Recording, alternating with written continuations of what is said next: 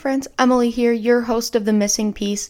Each week we discuss a new topic in fitness, nutrition, lifestyle, and just overall healthy living in the hopes that you'll find the missing piece to your lifestyle.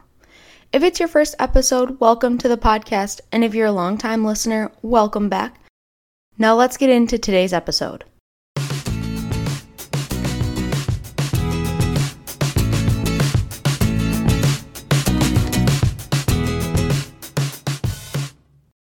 Welcome to this week's episode of The Missing Piece. In today's episode, we're going to talk a little bit about the hustle mindset and the idea that just because you're sweating more, that means your workout was better or more superior to another, when in reality, it might not be. In today's day and age, we're surrounded by team no sleep and hashtag no days off. It's tempting to get caught up in the grind. Being busy is glorified, and this mindset spills over into fitness. It's true. We wear hard workout as if it's a badge of honor. We talk about how killer the new class was and watch CrossFit athletes perform under the harshest conditions, pushing themselves to the point of complete exhaustion.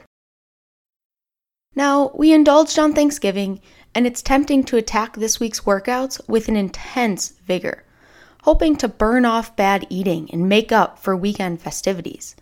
But the human body doesn't exist in a vacuum. We can't choose which foods we burn off and shouldn't feel guilty about eating a delicious meal with friends and family. While there's a time and place for workouts that truly push the limits, but this doesn't have to be a daily occurrence. Oftentimes when we think we're overtraining, in reality, we're under-recovering. But regardless, we overlook these activities that may help us recover, but don't make us sweat, as if they're not hard enough or somehow don't count as a workout. Weaving fitness into our lifestyles and improving overall health doesn't mean overworking ourselves in the gym. It doesn't always mean pushing to the point of complete and utter exhaustion. Sweating more is not always equivalent to a better workout. In fact, it almost never is. Before we get into 4 workout ideas that might not break a sweat, but definitely aren't cheating yourself out of a workout, let's talk about why we sweat. So why do we sweat? There are 2 types of sweat glands, apocrine and eccrine. The apocrine glands are located in the underarm and groin areas. While it's true they can be triggered by increased body temperature, it's more likely they're triggered by anxiety, stress, and different hormonal changes within the body. In addition to water and sodium, and as well as other substances, these glands also produce bacteria that help break down sweat. This is what causes odor and why we use deodorant on our underarms.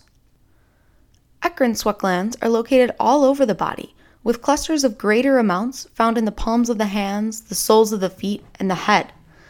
There are much less on the trunk and extremities.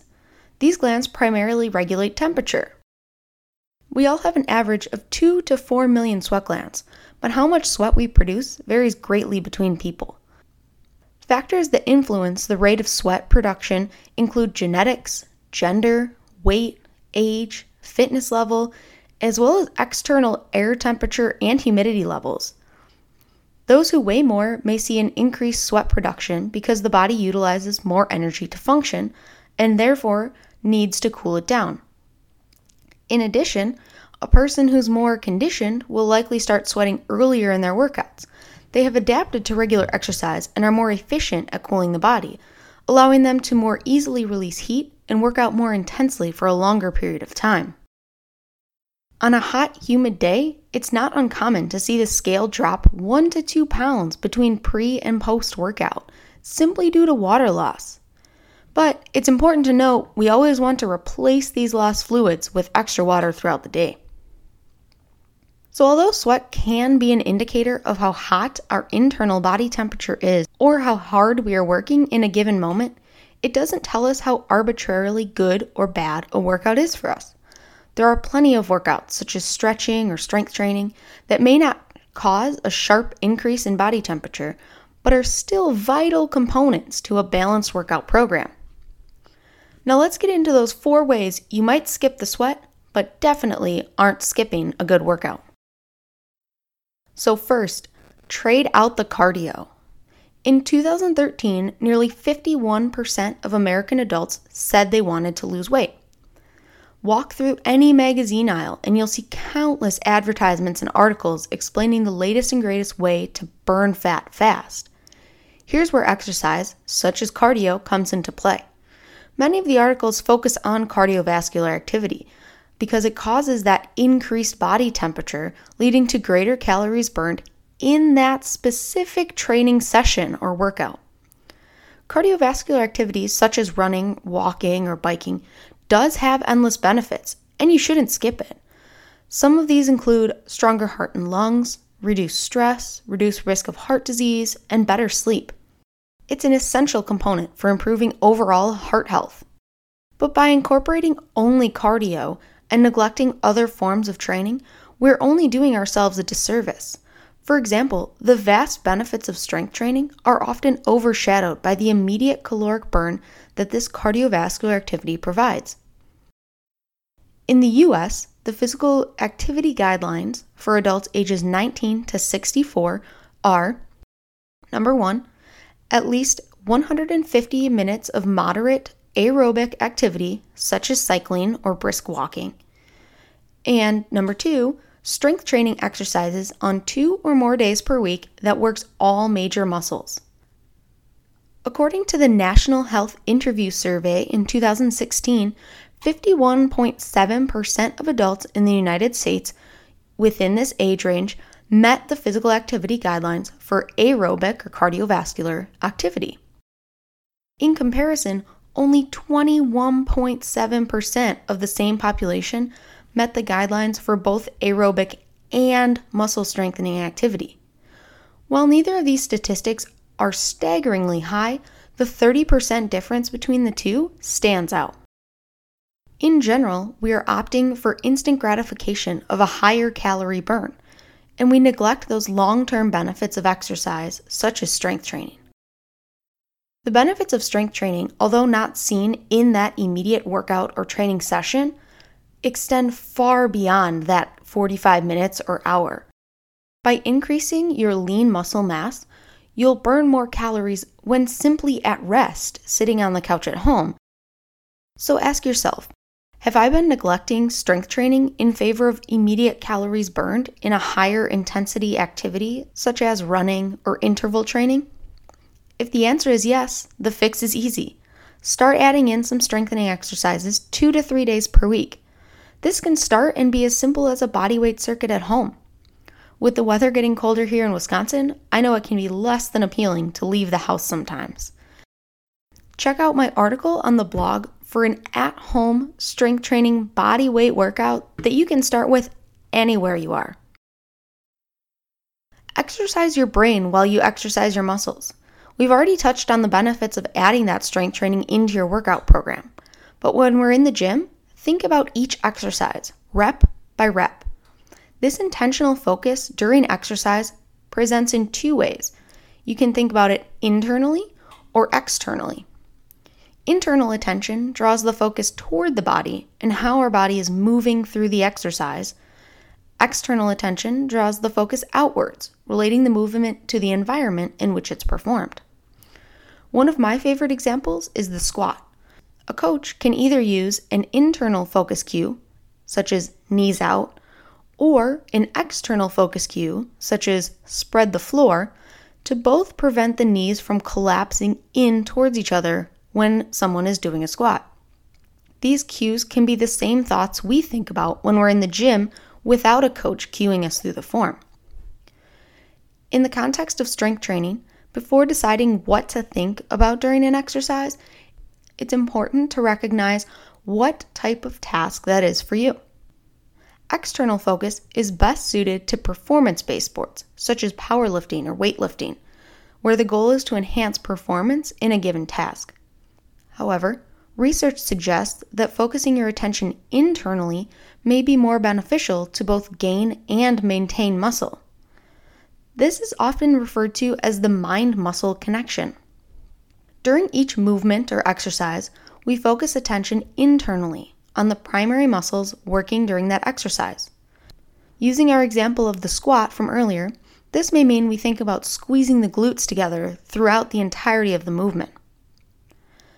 Before more research was done, it was thought the attentional focus on a single muscle, the glutes, for example, would decrease the activity in the other muscles involved in the actions, such as the hamstrings.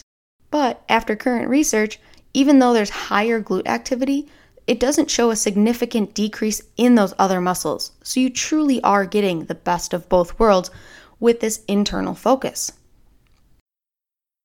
By mentally engaging with our training, instead of just going through the motions, we may be able to increase the potential benefit from strength training. This is especially true for those lighter weight exercises, so somewhere in that 15 repetition range. It may be particularly applicable if we're just starting out or working with only body weight or lighter weights. By focusing the attention on the muscle we're trying to target, it may be an easy way to increase the benefit without adding heavier weight. It allows us to train with lighter loads, inducing less stress on the body, but still allowing us to get the most out of our workout. So number 3, instead of exercising your mind, give it a break. Mindfulness and meditation is a hot topic in the fitness industry today. Apps such as Headspace and Calm are taking off. Establishing consistent morning and night routines, as well as healthy habits such as meditation or breathing exercises, are talked about in interviews with top-performing executives and CEOs. Research suggests that practicing meditation may reduce blood pressure, symptoms of IBS, anxiety, depression, and insomnia. Just 10 minutes of mindfulness can set you up for success for the rest of the day or help you relax and unwind from a stressful day. Another option is to combine this mindfulness with a physical practice, in that of yoga. Research on yoga is mixed and difficult to sift through. Between the numerous types of practices as well as the settings in which it's studied, much of the results can only be applied to very specific populations. For example, those with existing diagnosed anxiety or depression, those who have experienced lower back pain for a set amount of time, etc., etc. However, the benefits of yoga from an anecdotal perspective are numerous. Stress relief, decreased lower back pain, decreased anxiety, and improved flexibility and coordination are all cited numerous times in different articles. Now, it's important to note there are countless styles of yoga, so before you try it out, make sure you're choosing one that's right for you, especially if you're looking for a lower intensity workout. Not all yoga is easy. Let's take a look at 5 of the more popular yoga practices. First is Hatha yoga. This is the most popular style in the Western Hemisphere, and this practice brings elements of all types of yoga and blends them together. In a series of flowing poses, participants are encouraged to move through at a moderate pace, still linking their breath to the specific posture throughout the class. Vinyasa, or power. Based on the more traditional Ashtanga practice, this faster-paced style varies greatly based on instructor. Instead of the strict flow of Ashtanga, it encourages the instructor to create a class based on their personal preferences. The poses will be different, however, the traditional flow of yoga remains the same. Yin yoga. This is a quiet, restorative practice, encouraging the relaxation of muscles in passive poses, allowing gravity to assist in the work. This will focus on very long holds, sometimes up to 2 or 3 minutes. Bikram yoga. One of the more structured options on the list, Bikram yoga is a series of 26 poses performed sequentially and repeated twice. However, the most recognizable aspect is the environment in which it's performed. Bikram yoga is also referred to as hot yoga and performed in a sauna-like room with temperatures as high as 105 degrees Fahrenheit and 40% humidity. This is one of those types of yoga that might not be more relaxing. It'll give you a good workout. Lastly, we have restorative yoga. More relaxed than that of even yin yoga, this style focuses on holds as long as 20 minutes in only 4 or 5 poses. The utilization of props, such as blankets, bolsters, and eye pillows, allows participants to truly sink deep into relaxation. Personally, I find that yoga, specifically yin yoga, when practiced consistently, aids in my flexibility and mindfulness throughout the day.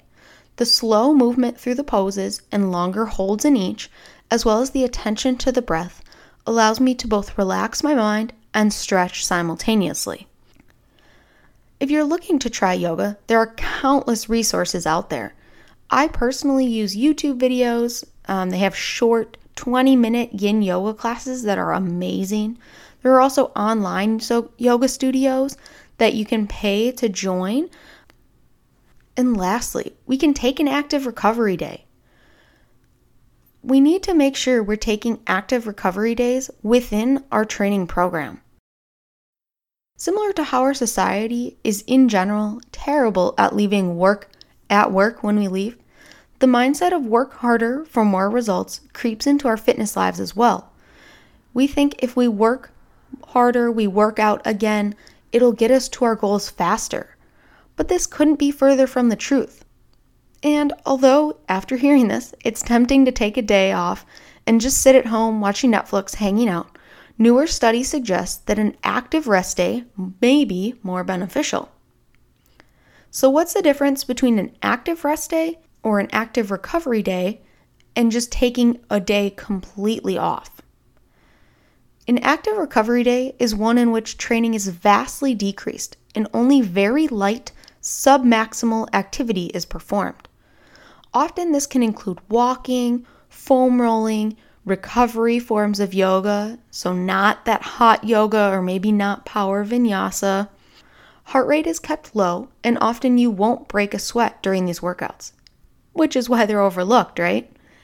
But research and experience has shown that we aren't able to perform at maximum capacity continuously over time. This is why periodization and fluctuating training loads are used in nearly all strength training programs.